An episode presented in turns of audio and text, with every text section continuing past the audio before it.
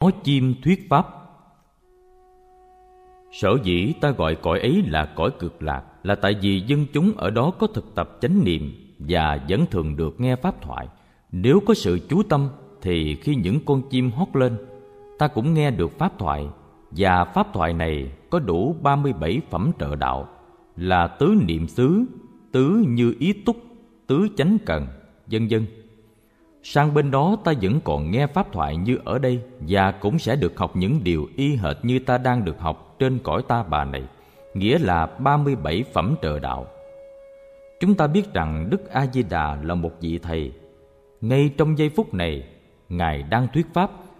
Đức Bụt Thích Ca dạy: Từ đây đi qua phương Tây, cách khoảng 10 dạng ức cõi Bụt, có một thế giới gọi là cực lạc.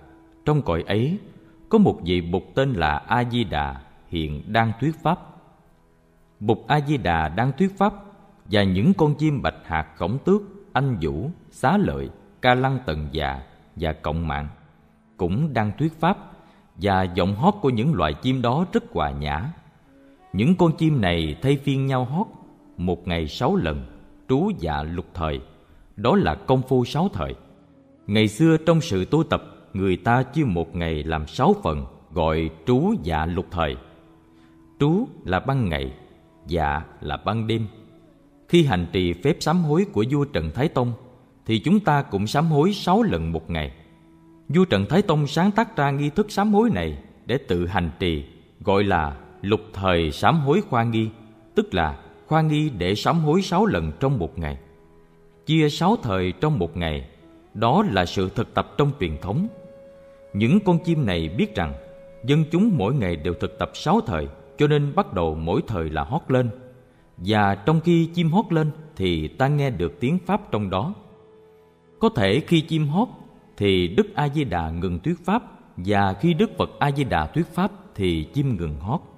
Cũng có nghĩa là bụt a di đà và cả các loài chim, cây và gió khi mở miệng là chỉ thuyết pháp mà thôi chung quanh ta cũng đang có rất nhiều loại chim. Nếu sống trong chánh niệm và tâm có định, thì chúng ta cũng có thể nghe trong tiếng gió và tiếng chim có tiếng nói pháp. Tiếng nói pháp này có thể được xem như là tiếng nói pháp của đức phật a di đà hay là của những con chim ở cõi cực lạc. Nếu có niệm và định, thì tất cả những gì chúng ta thấy và nghe trong đời sống hàng ngày đều là những bài pháp thoại. Một chiếc lá rụng một bông hoa nở, một con chim bay ngang, hay một tiếng chim hót đều là những bài thuyết pháp mà người đang nói pháp là bột tỳ lô giá na, tức là bột pháp thân. Chúng ta phân biệt ra ba thân của bột tức là pháp thân, báo thân và quá thân. Pháp thân là bản thể trong sáng bất sinh bất diệt. Báo thân là thân tướng tốt đẹp của những người đã tu học đã tạo ra rất nhiều công đức. Và quá thân hay ứng thân là cái thân bình thường của ta. Đức thích ca cũng có một thân như vậy, gọi là ứng thân hay quá thân. Khi đức bụt thích ca ngồi ở trên núi thứu mà thuyết pháp, thì đó là ứng thân bụt hay quá thân bụt đang thuyết pháp. Ứng thân thì có khi ngủ, có khi thức dậy, có khi đi tắm, có khi đi ăn cơm. Còn pháp thân của bụt thì lúc nào cũng có mặt để thuyết pháp. Vì vậy, nếu có chánh niệm thì chúng ta có thể nghe pháp bất cứ lúc nào trong tiếng gió, tiếng chim, trong khi cành trúc lay, bông hoa nở và người đang thuyết pháp là pháp thân của Bụt. Ứng thân hay quá thân của Bụt thì chỉ nói tiếng người, còn pháp thân có thể nói tiếng chim, tiếng qua, tiếng gió và tất cả mọi thứ tiếng. Đoạn kinh này cho chúng ta biết rằng nếu có niệm và định thì chúng ta có thể nghe pháp trong khi chim hót, thông reo và hoa nở. Pháp chúng ta đang nghe đó là pháp nguyên thủy, nghĩa là tứ niệm xứ, tứ chánh cần, tứ như ý túc và phương pháp niệm bục, niệm pháp và niệm tăng. Kinh Đại Thừa này chuyên chở giáo lý nguyên thủy. Trong cõi cực lạc, dân chúng thực tập pháp môn nào? Thực tập 37 phẩm trợ đạo và phương pháp niệm bục, niệm pháp và niệm tăng. Ta là thiền sinh giỏi thì đừng đợi đến giờ pháp thoại mới nghe thuyết pháp, mà phải biết nghe pháp trong khi nhìn qua nở, trong khi nghe thông treo, chim hót và khi ngắm trúc lây. Pháp thân của Bụt chưa bao giờ ngừng thuyết pháp. Trong bài trường ca A-rin, tôi có viết một câu Bông hoa vẫn chưa ngưng lời hát ca. Câu này cũng có nghĩa như vậy. Pháp thân của Bụt vẫn đang thuyết pháp. Ở Việt Nam, trong thời chiến tranh Việt Pháp, có một thi sĩ trẻ tên là Quách Thoại. Quách Thoại cùng với trụ vũ đã từng sống ở chùa Giác Nguyên. Quách Thoại chết trẻ để lại một bài thơ rất hay là bài Bông Thực Dược. Đứng yên ngoài hàng dậu, em mỉm cười nhiệm màu, lặng nhìn em kinh ngạc, vừa thoáng nghe em hát, lời ca em thiên thâu, ta sụp lại cúi đầu. Bông thực dược đứng ở ngoài hàng rào và đang mỉm cười một cách mầu nhiệm. Có thể nhiều thiền sư cũng không thể làm thơ hay bằng thi sĩ trẻ này. Tại vì trong giây phút đó, thi sĩ may mắn tiếp xúc được với sự màu nhiệm của bông hoa thực dược. Thấy bông hoa thực dược là biểu hiện nhiệm màu của Pháp thân Bụt. Thấy bông hoa thực dược chưa bao giờ ngưng hát ca, chưa bao giờ ngưng thuyết Pháp.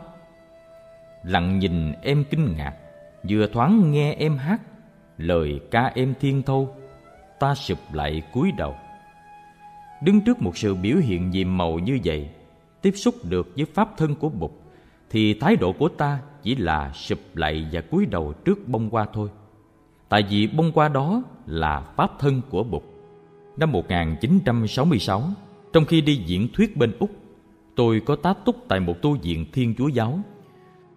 Tôi đang ngồi ở ngoài sân cỏ, thì có một bà sơ đem ra cho tôi một chén nước trà. Rồi bà rút lui để đi thỉnh chuông. Tôi ngồi yên trên bãi cỏ uống trà và làm một bài thơ tiếng gọi sau đây.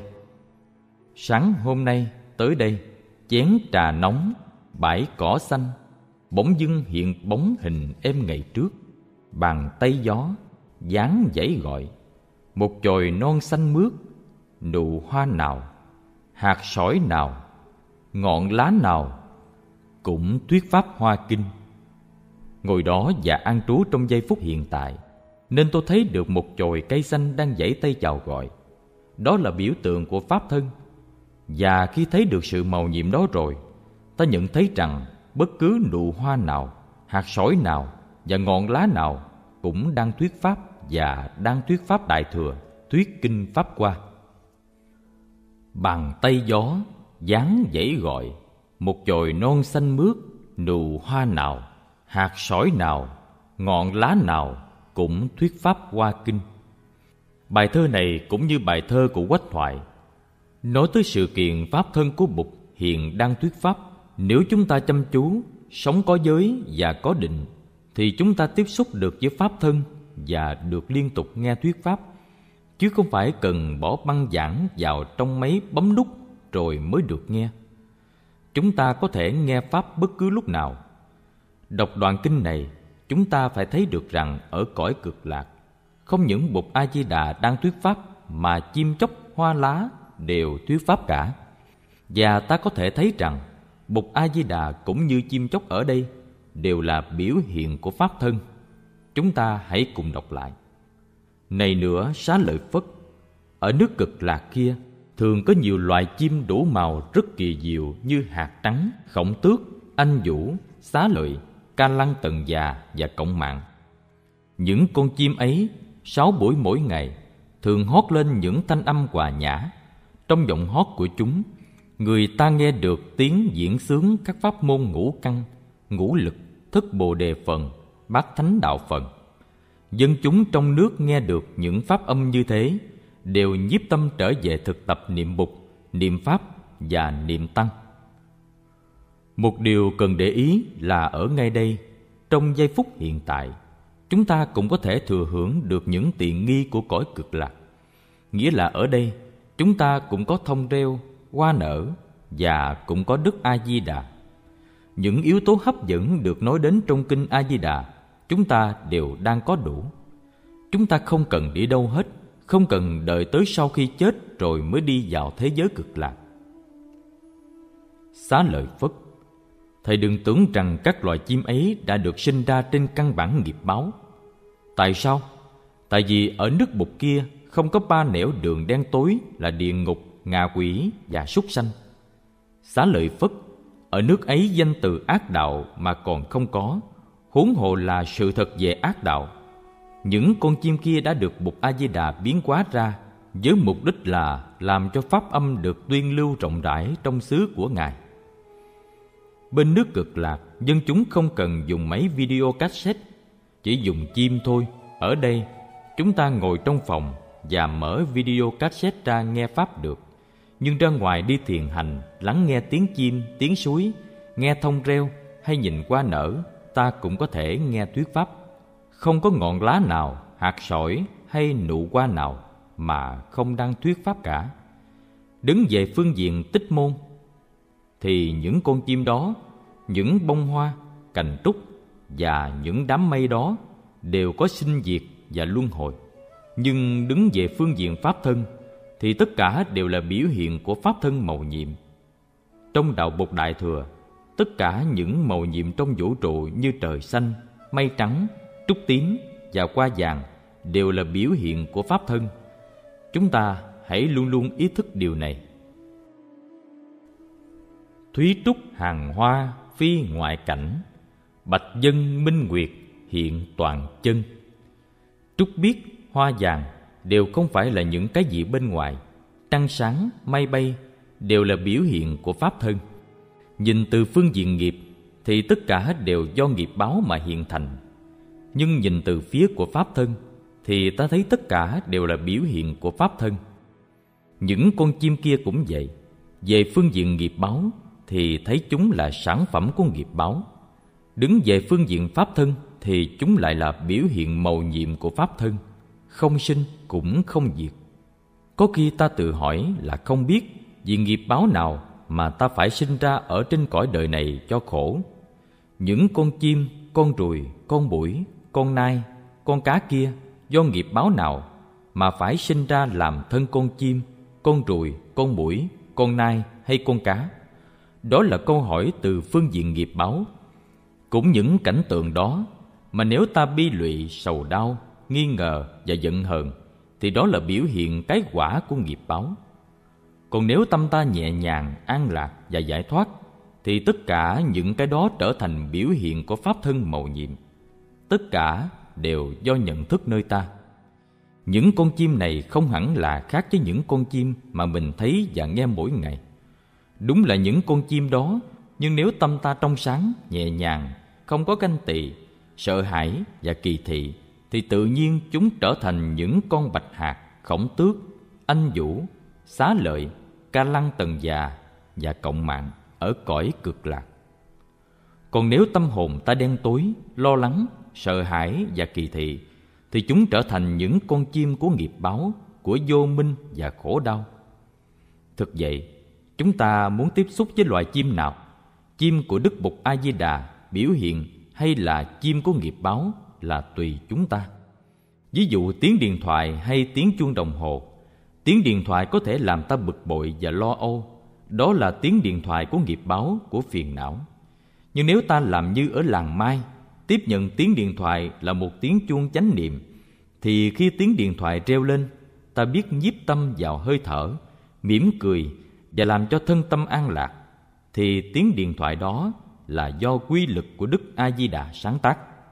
Tiếng điện thoại có thể làm ta hồi hộp, lo lắng và sầu đau, mà cũng có thể làm cho ta có chánh niệm, giải thoát và tự do. Tùy theo cách tiếp nhận của ta tiếng chuông nhà thờ hay tiếng chuông chùa cũng vậy. Có thể ta đang nghe tiếng chuông mà vẫn tiếp tục buồn tuổi khổ đau và giận hờn.